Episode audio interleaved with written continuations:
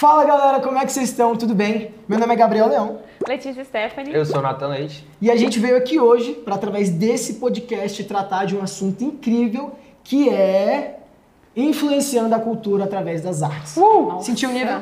Sentiu o nível? E a gente trouxe aqui ninguém mais, ninguém menos do que ele, que é produtor musical, Ele é pastor, Ele é ministro de louvor. ele marcou uma geração e marca até hoje com o Arena Louvor. pai de dois filhos, ministro de louvor, todas essas coisas que a gente já falou. Senhoras e se você e não senhores. sabe de quem que a gente tá falando, a gente tá falando dele. É ele. Pastor Weltinho. Uou. Sentiu de novo o nível, né? Arrepiou? Por favor, por favor. A gente não aceita menos do que isso aqui, né? E, cara, não para por aí. A gente não trouxe somente ele, a gente trouxe também ele que é músico, produtor musical, líder de adoração. Ele é guitarrista da Stone. Pai de dois filhos também. Já sacaram quem é o cara, né? Ele, justamente ele, André Delmiro. Cara, então se você entendeu que a gente tá aqui com o pastor Weltinho e o André Delmiro, você tem que ter pelo menos entendido o nível desse podcast. Já se prepara aí Já na se cadeira. prepara. Então, Roda a vinheta.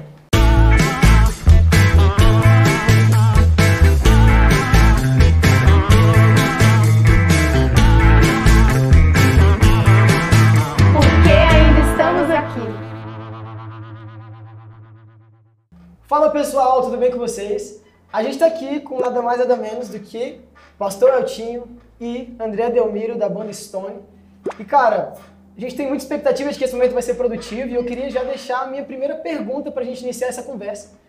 Que é o seguinte, a gente tá um pouco curioso pra saber como que iniciou esse interesse de vocês pelas artes, né? Pela música, por toda essa região das artes, essa área das artes.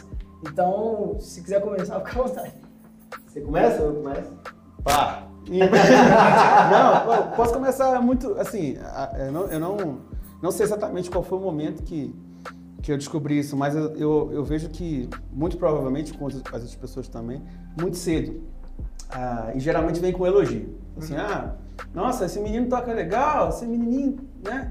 Geralmente é o menininho, a menininha que toca Como é que legal, faz que ideia? canta legal, que faz... Exatamente. E aí, o elogio liga um alerta. Você fala assim, pô, eu sei fazer um negócio aí, né? Então, assim, você começa a querer fazer com que aquilo... Só que aí, quando você descobre alguma coisa, assim, um, um instrumento, ou seja, uma habilidade, você tende a olhar para pessoas que são referência naquilo. Daqui, dentro do segmento que você gosta, né? E aí você começa, então, a querer ser parecido com aquela pessoa e a querer desenvolver aquilo. Então, naturalmente, você vai desenvolvendo, né? Ah, agora, quando isso acontece exatamente, ah, a gente nunca sabe, né? Mas geralmente é isso. Vem um elogio e você liga um alerta. fala, "Tem- Aqui tem alguma coisa. Virado. É, então, meu interesse pela arte surgiu no momento em que Zezé de Camargo e Luciano lançou aquela música. É o amor. Eita, mas faz tempo! cara! Que... Bota aí uns 30 anos! Olha, gente, eu não sou tão velho assim, tá? Mas é, eu, nessa época, tinha uma vizinha que tocava violão. Ela tinha um violão, violão azul, eu lembro como hoje. E eu vi ela cantando as músicas sertanejas, né? Inclusive essa música do, Do Zezé de Camargo. Na, na minha época, não tão longe assim, né, gente? Por favor, sejam gentis. Pouco tempo Mas, A lembrança mas, tá em preto e branco? Tá. mas o que que acontece? É, tinha umas revistinhas, cara, que vendia nas bancas com a cifra das músicas. Aham. E eu não tinha violão, mas essa menina tinha esse violão azul e eu ia pra casa dela cedo. Quando eu chegava lá, ela se escondava um jeito de se esconder pra ver se, se eu não incomodava tanto. Tá? Mas eu comecei a me interessar por música ali, quando eu vi essa, essa, essa moça tocando aquele violão azul. É, e aí eu ia pra casa dela todo dia pra tentar aprender a, a fazer as notas que ela fazia. E aí, depois de uns três meses mais ou menos, dessa, dessa enchição de saco da vizinha na casa dela todo dia, meu pai resolveu comprar um violão pra mim. E aí eu fiquei todo feliz que era um violão tonante. Pra quem é música aí sabe o que é um violão tonante. e ele tinha, entre as cordas e o braço, ele tinha mais ou menos dois dedos que você colocava assim, né? Então pra tocar sangrava. É pra você arrancar o dedo mesmo, né? É, Hoje você e era corda de aço, É. né? Nossa. Violão empenado e eu, e eu Pior. sangrava os dedos assim, mas meu interesse por música surgiu aí. Logo nos primeiros seis meses eu fui para a igreja, me converti e me apaixonei pelo Ministério de Louvor.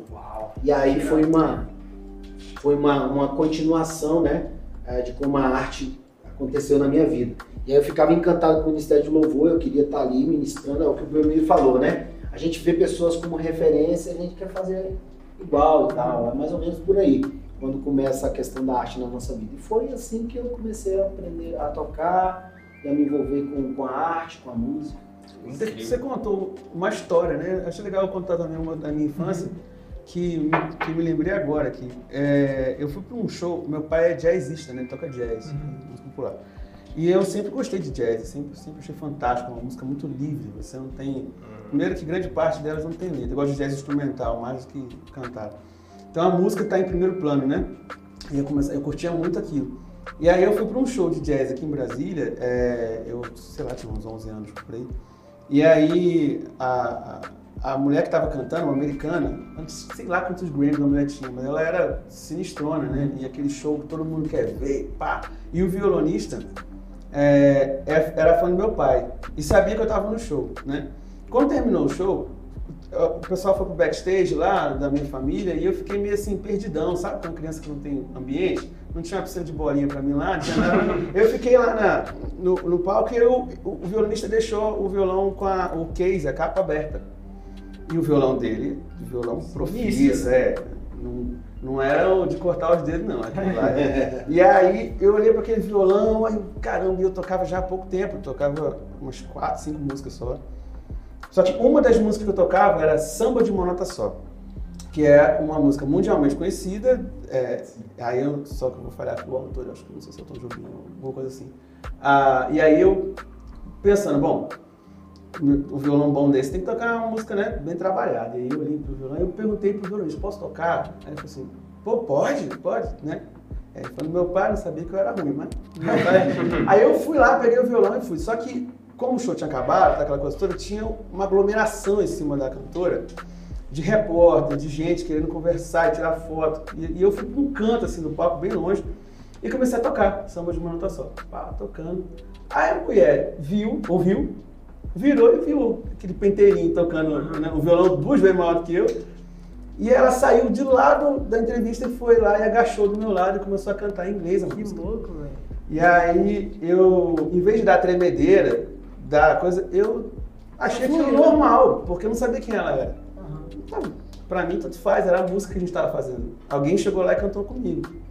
Aí, aí eu não tinha dimensão de quem era. Tocando lá e tal, ela foi até o final. Quando eu olhei, tinha um monte de repórter, gente em volta, tirando foto, filmando. E não tinha celular naquela época ficar filmando, então eu não sou tão velho assim. Mas é, era criança, né? E aí, um monte de gente, e eu olhei pra aquilo lá e eu não me assustei. Mas ali, eu me senti músico. Foi a primeira vez que eu me senti músico. Né? Eu falei assim, caramba, eu. Pô, toquei com a Daiane parada. né? Alguma coisa. E aquilo me deu um- um- uma ideia. E eu nunca fui muito, assim, na minha infância, eu nunca tive muita referência de música cristã, apesar de ser filho de pastores, até porque na nossa infância não tinha muita música como tem hoje. Eram poucos artistas que, que, que lançavam CD e tal, então não tinha muita referência. Minhas referências eram muito O música disco do Matos Nascimento só faltava furar. né? Furar, é, não. Nossa, Aline Barros, no primeiro disco, no segundo disco dela, eu Eu gastei vi todo. até. Nossa, tá doido. E a, a, só não dá pra dizer diante do trono porque são 25, né? aí não faltou Se CD. eu ouvir tudo é difícil. Mas aí foi isso, assim, foi o primeiro dia que eu me senti músico. maneiro, Nossa, mas que história bonita. Que história bonita. Pastor, o senhor falou de que o senhor assim, foi para o Ministério de Louvor, né? Na sua igreja. E que, foi depois que o senhor despertou esse interesse, né? Pela música.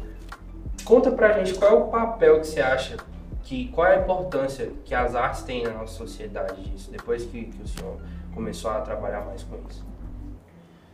Bom, eu posso é, pensar as artes para dois segmentos, para a sociedade e para a igreja. Ótimo. Para a sociedade, é, eu acho que a arte ela é um meio de, de reinventar as coisas. É um meio de revolução, um meio de trazer uma, uma, uma mensagem de protesto, por exemplo. É, um- é você expressar aquilo que você queria de mundo, né? aquilo que você queria das pessoas, é, é você idealizar as coisas. Então, a arte tem muito disso. é, de você opinar, né? E trazer aquilo que você está criando dentro de si, o mundo ideal, como você enxerga a vida e externar isso através da música, através do teatro, através é, de um quadro que é pintado. Então é, é- é- é- é essencial para a sociedade a arte, porque ela comunica muito com as pessoas, é, com sentimento, né? Ela agrega, ela ensina.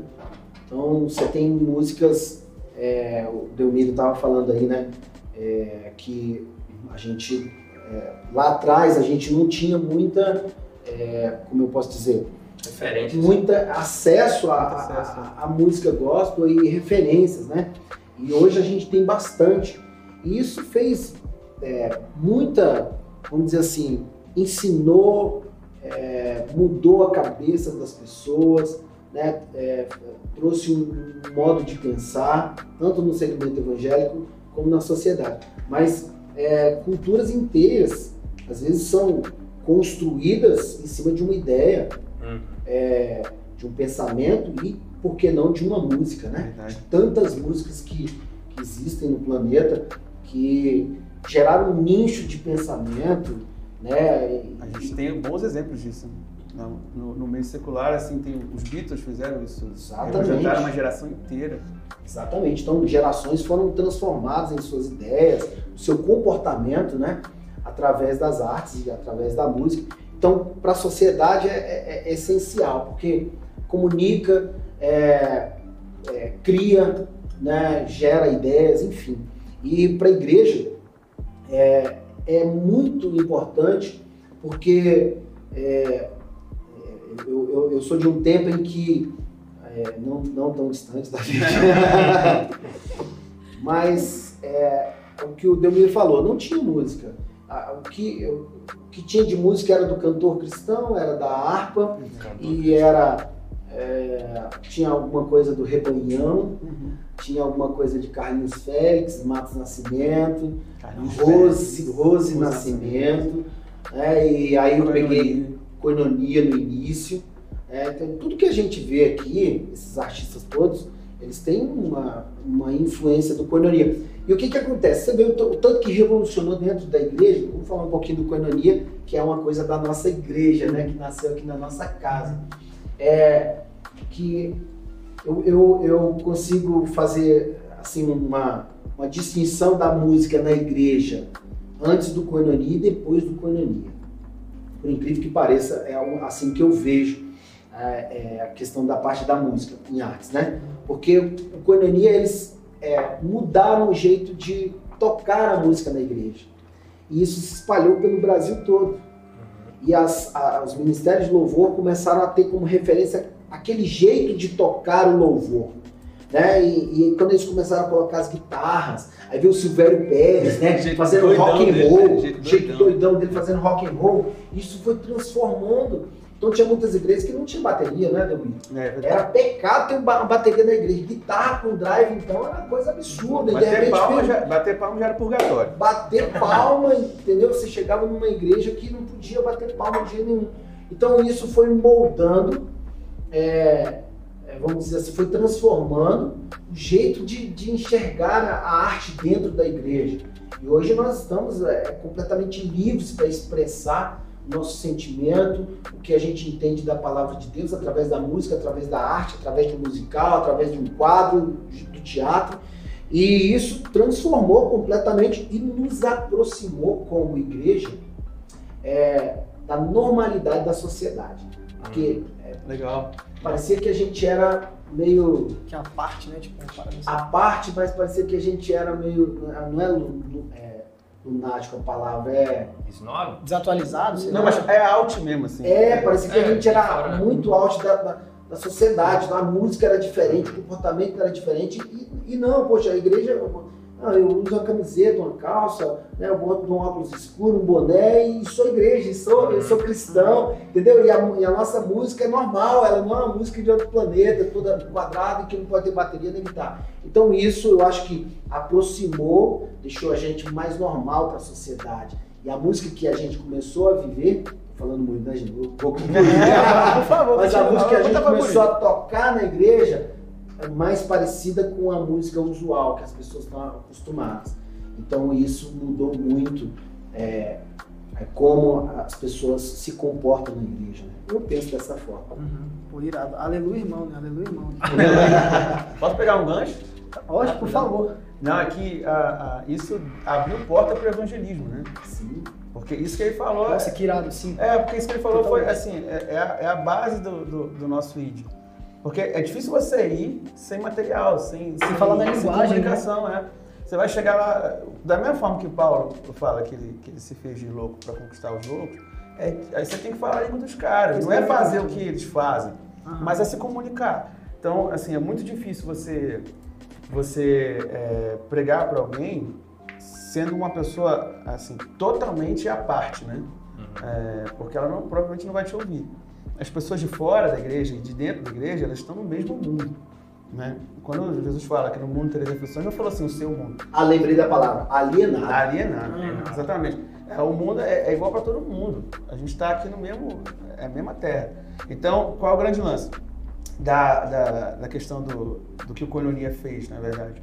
Foi popularizar a música. A gente vive uma fase, inclusive, já vou levantar mais um outro gancho aí, que você vai querer cortar. Tem uma fase que a gente vive, que é a seguinte, a, a música do cantor cristão, da, da, da harpa ali, era recheada de letra, né? Tinha, rapaz, mas tinha letra. Era letra. Mas Era fala. se o Renato Russo faz letra, imagina, aí vai aprender com o cantor cristão. Tinha letra. Depois de, de- de, é, é, dessa fase, você tinha que cantar lendo, porque era realmente muita informação. Quase que histórias, né?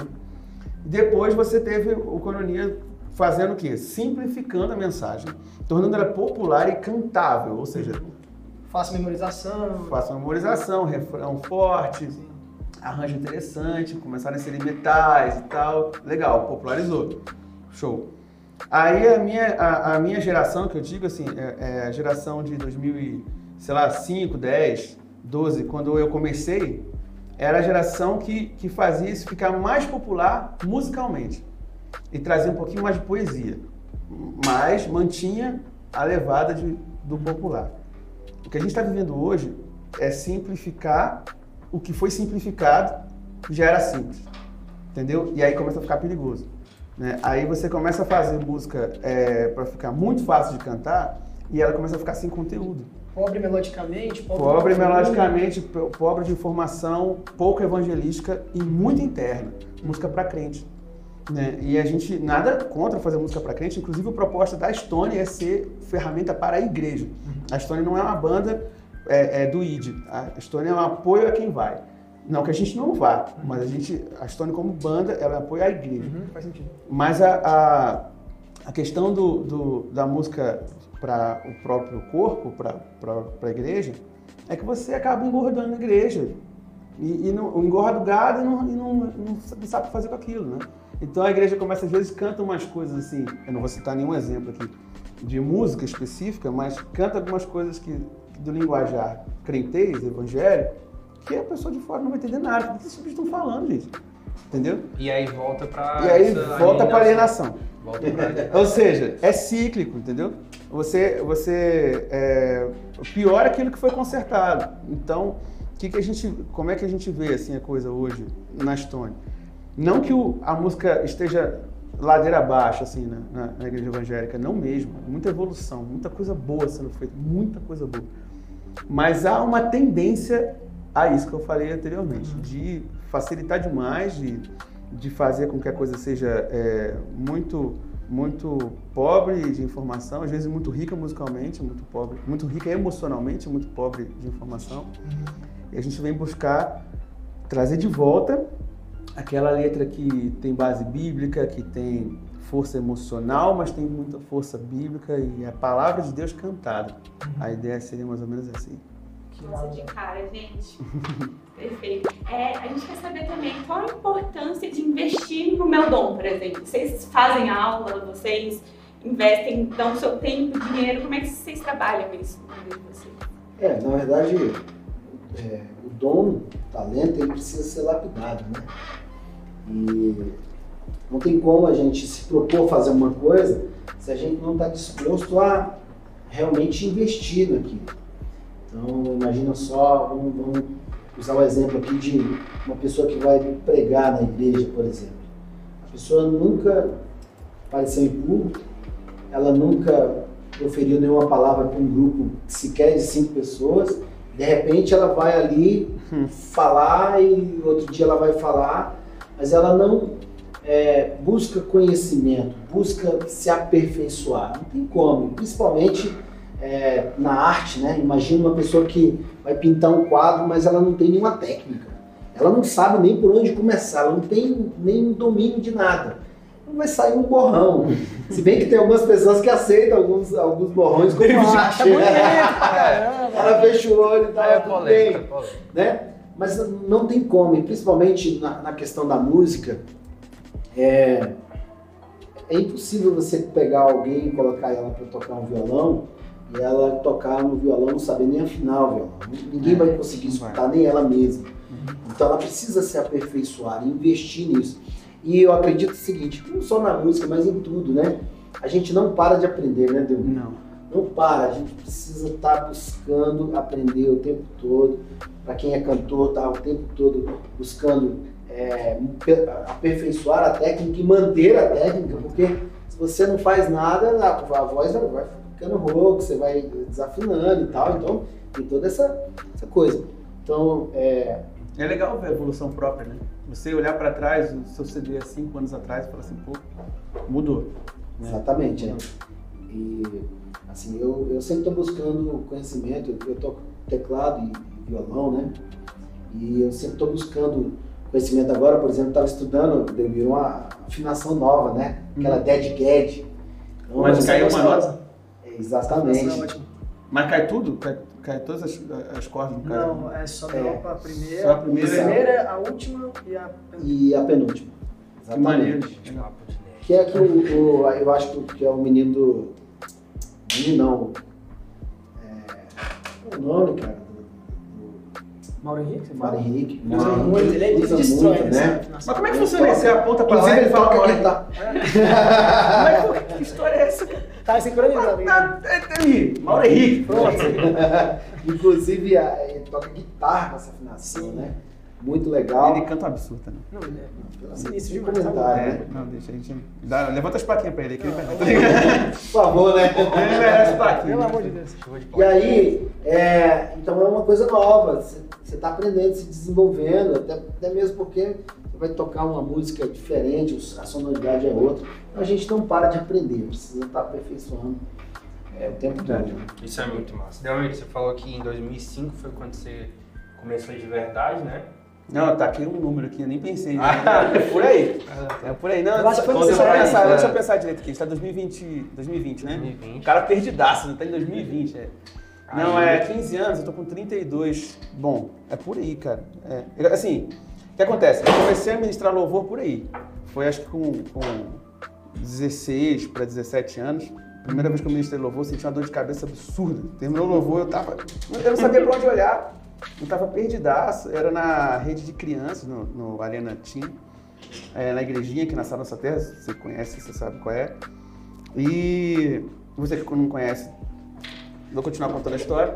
E aí, a- a- lá na, na, na igrejinha, a gente fazia um culto paralelo ao espaço alternativo, que era antes do Arena Jovem.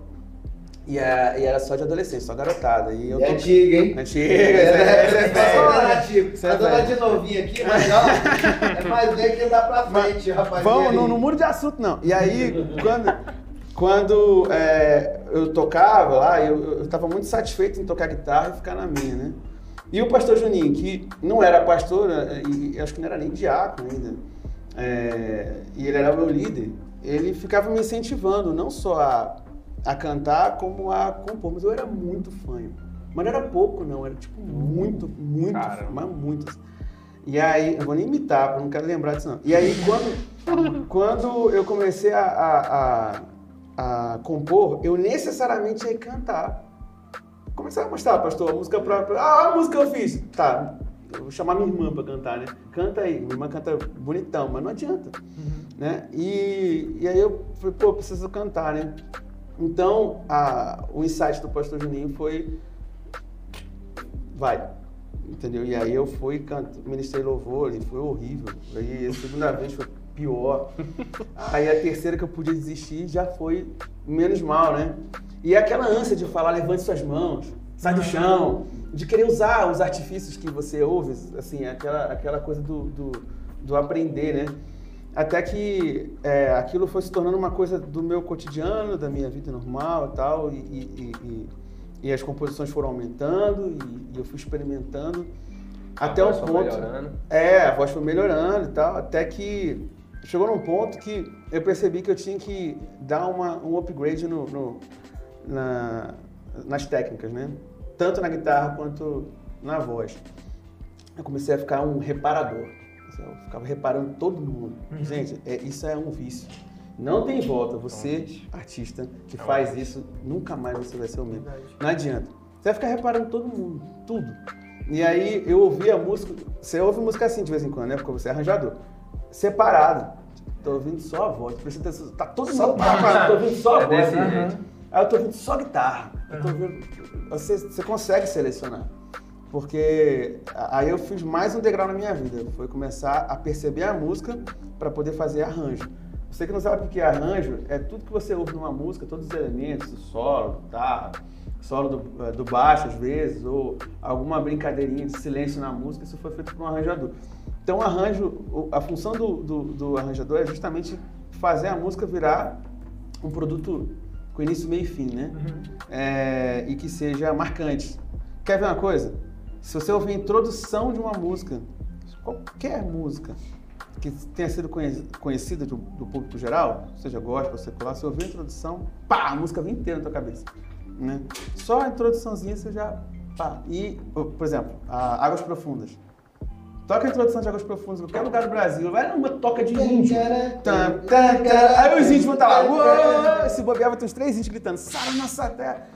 E, a, e a, a- a introdução é feita por um arranjador.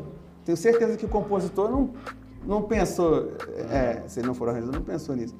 Então tem todo esse trabalho. Eu fui desenvolvendo isso tudo. E aí, com o divisor de água na minha vida foi a minha banda anterior.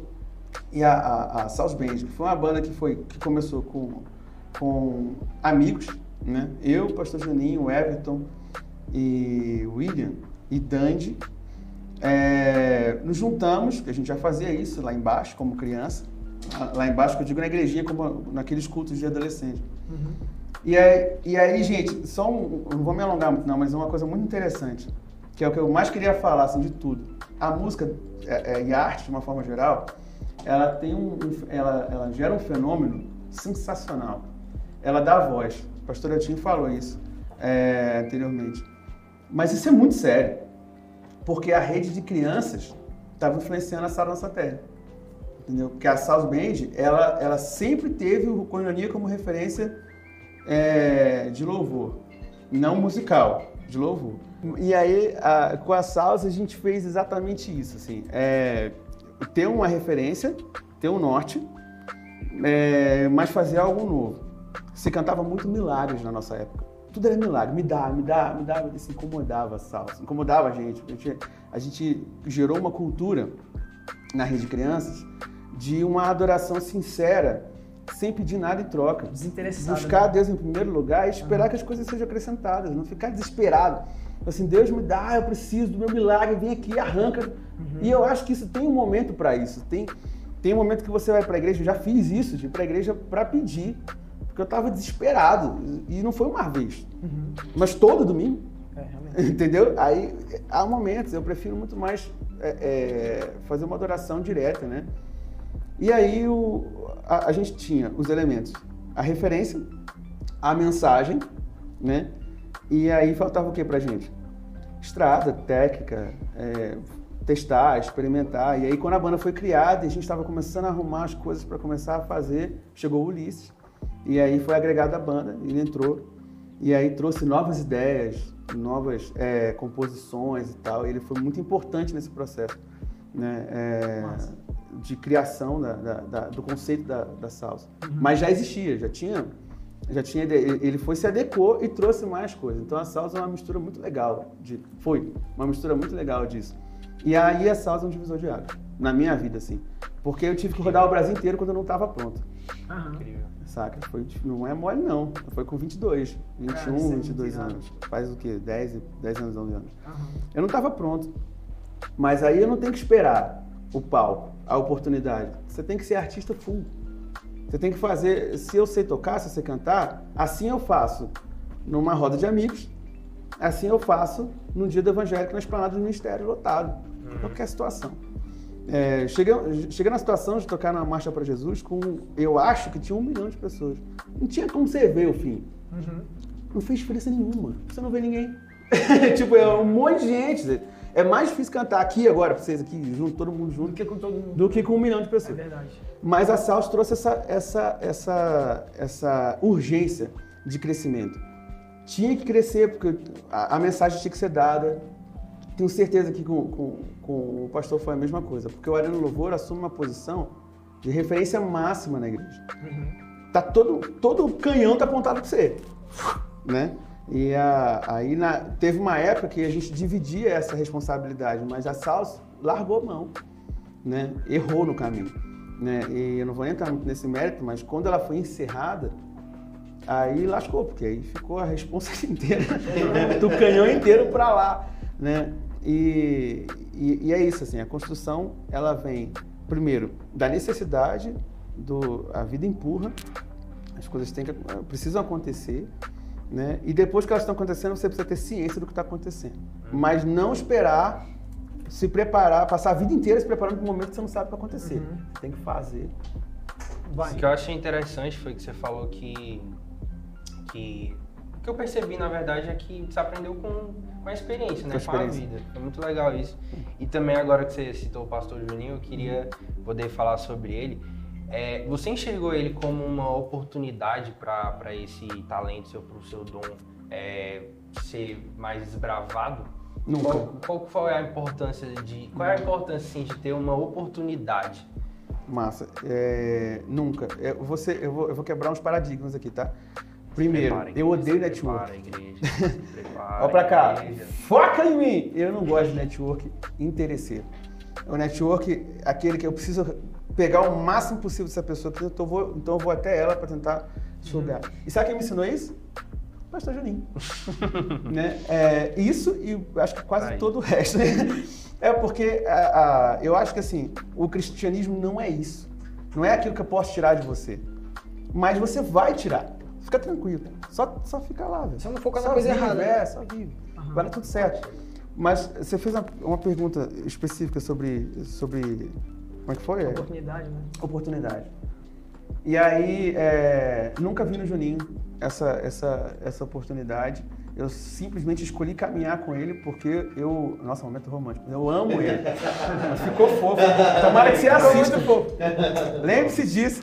Não, eu, mas eu, eu, tenho, assim, além do respeito, carinho e referência, eu amo ele. Então, assim, eu tô, eu tô ali pra. Eu tô com ele, não importa o que, que ele vai me dar. Entendeu?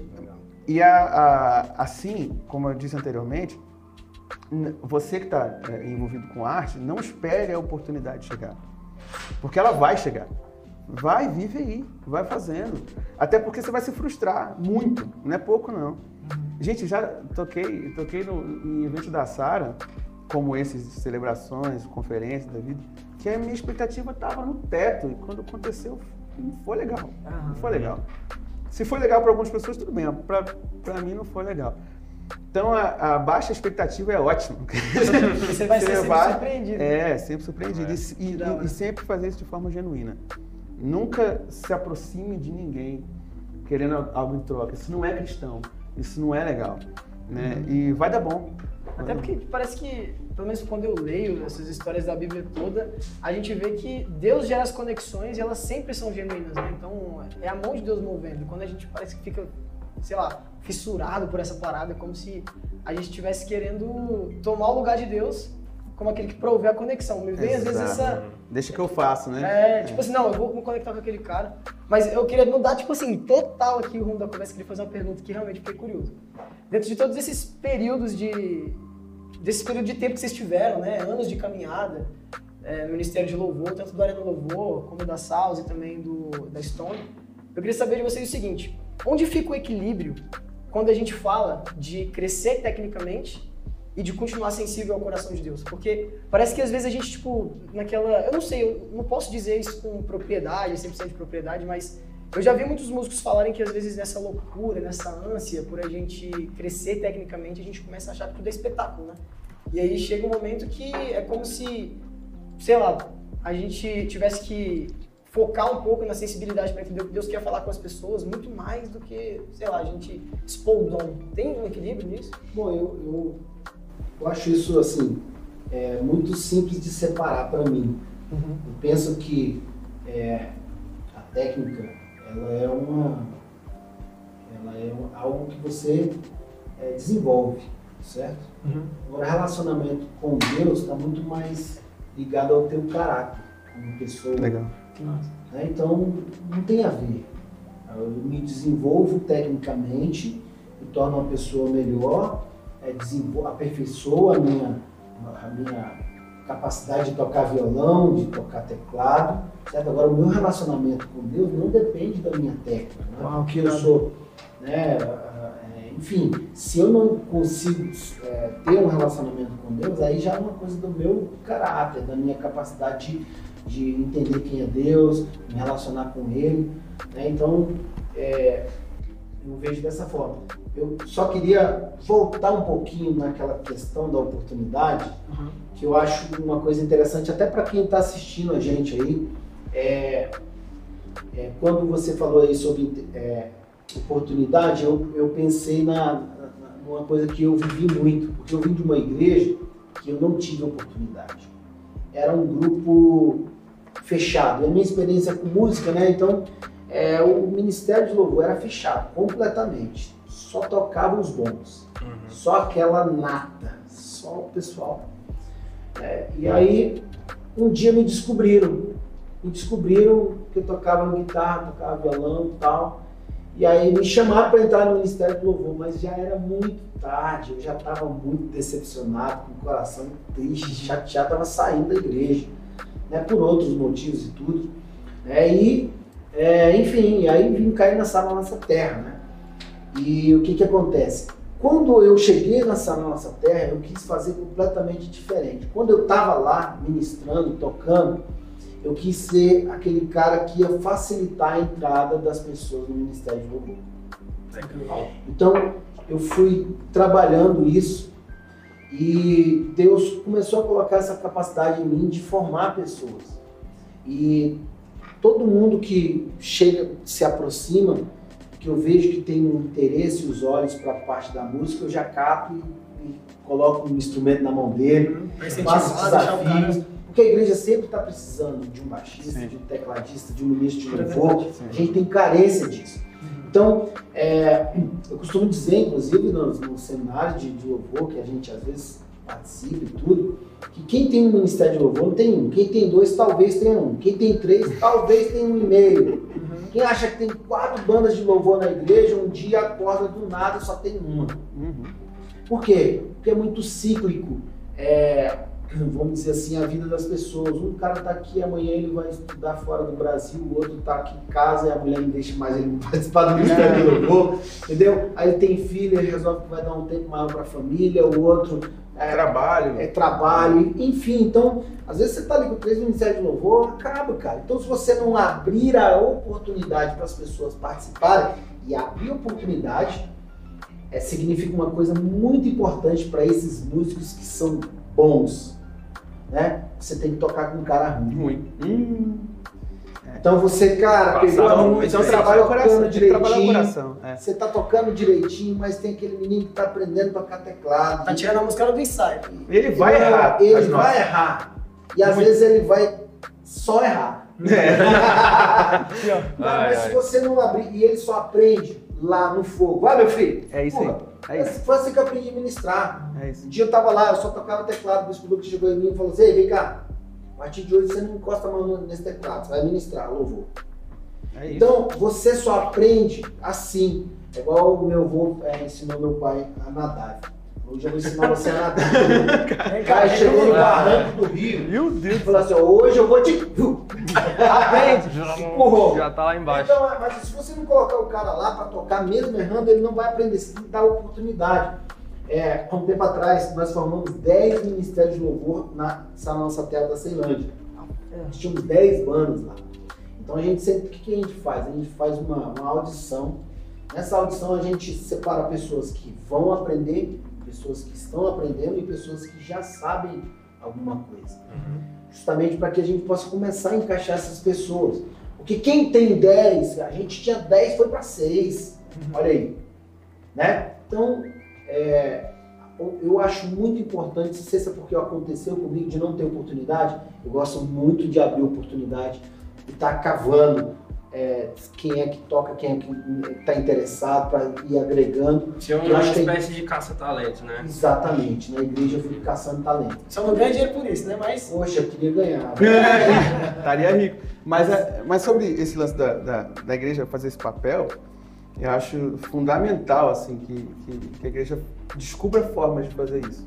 A igreja que eu falo, não estou tirando o meu da reta, não. Tem que, eu- eu também tenho essa responsabilidade de ficar de olho como que a gente pode fazer isso. A gente tinha um movimento aqui chamado On Pray, que tinha essa, essa competência de, aqui na sede, de Muito buscar. Mas a, a, eu acredito que no Arena Jovem, da sede, que é a Arena Jovem que, que eu frequento, né? É, provavelmente tem muita gente com talento absurdo há muito tempo lá sentado na cadeira que não tem nem, nem mais vontade de, ter- de querer estar lá, porque não veio oportunidade, não sabe como, não sabe onde, não quer se vender, ou seja, se oferecer para cantar, porque acha que isso é ruim ou não, tal, pá. E aí a gente vai perdendo pessoas que poderiam estar agregando. E, e, aí, e eu descobri, sabe como? É, sei lá, vou num casamento de alguém. Aí alguém de alguém lá, sei que lá, pega e canta uma música. Meu Deus, você canta? Né? No meu discipulado, eu, eu ouvindo que uma vez eu ouvi uma, uma- tocando louvor lá, aquele grupo inteiro, né? Todo mundo cantando e eu lá cantando, de repente eu ouço uma voz bonita, velho. Eu falei, gente, cadê essa pessoa? Quando eu olhei minha irmã de discipulado, eu não sabia. Caraca, é igual a tua história, né? Tipo, tá de boa lá, tem um violão, pegou despretensiosamente, Vai todo lá, mundo tá- viu, caralho, o cara Exato. toca. A mulher do Grammy ouviu. É, Sim, mas, é, sim, mas é por aí, assim, você tem que, você tem que criar mecanismos é, o tempo todo diferenciados para isso. Lembrando que nem todo talento é musical. Há talentos de todos os tipos. A gente tem pessoas, assim, e, e dos musicais, há formas de, de, de- expressão de música que precisam ser respeitadas. Tem gente muito boa do rap que precisa de espaço na igreja. Do reggae, do- a igreja já deu muito espaço pro reggae aqui. Muito. Hoje não dá. E isso aqui é uma crítica, assim, é, oficialmente isso aqui é uma crítica. Não dá espaço, mas, é, mas a crítica a mim mesmo também. Nós precisamos criar mecanismos para ter espaço para essas pessoas exporem a arte. A Bethel bota um pessoal para pintar no meio do louvor. Cara, acho isso muito irado, velho. Mas isso é, isso, é, isso é entendimento de que a arte não é diminuta. Ela não é um pedacinho de gente. A- a- a- o pessoal da, da- que pinta, que, enfim, que faz arte com, com- com pintura ou desenho, eles vão expressar isso aonde? Qual é o espaço? Me diz aí, qual, hoje, qual é o espaço? YouTube. É, Instagram. Instagram. Instagram. Não vai, não vai. E aí, o que acontece? Pra, vou te dar um exemplo. Uma pessoa que é, pinta super bem lá na minha na época que eu fiz faculdade, tinha um colega de faculdade que era o mais quieto da sala. E o dia que eu vi uma pintura dele, eu fiquei, eu fiquei sério, fiquei chocado. É um absurdo o moleque. Só que ele assim, ele é tão é, assim resguardado pra dentro, assim, que é tão sem amigo, tão na dele. E eu ficava assim, cara, né? Deixa eu ver outra pintura sua. Aí eu mostrava, assim, vendo aquelas coisas, eu falei, caramba, não tem ninguém na igreja pra comunicar com esse cara. Ninguém. Eu vou ter que dar meu jeito aqui. Eu sambando de todo jeito, pra... aí eu descobri que ele toca violão. Aí eu, ufa, aí, você tem um jeito de acessar o cara. Mas se não fosse isso, eu não tinha como acessar o cara. Isso aqui. Nossa, a gente não queria nem encerrar, tá tão bom ficar aqui conversando com vocês. Mas a gente tem uma última pergunta pra fazer que é muito importante, que é qual foi a melhor experiência que vocês já tiveram é, com Deus e com a arte, essa união aí de Deus e a arte? Vou começar? Vou começar? Pode, pode falar.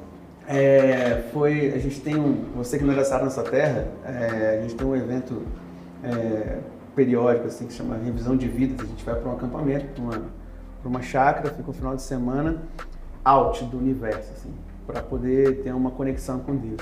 e uma transformação da nossa vida. né? E isso já há muitos anos que eu, que eu participo de revisão de vida. É, não só, eu fiz o meu revisão, fiz, fiz duas revisões e trabalhei em uns trocentos.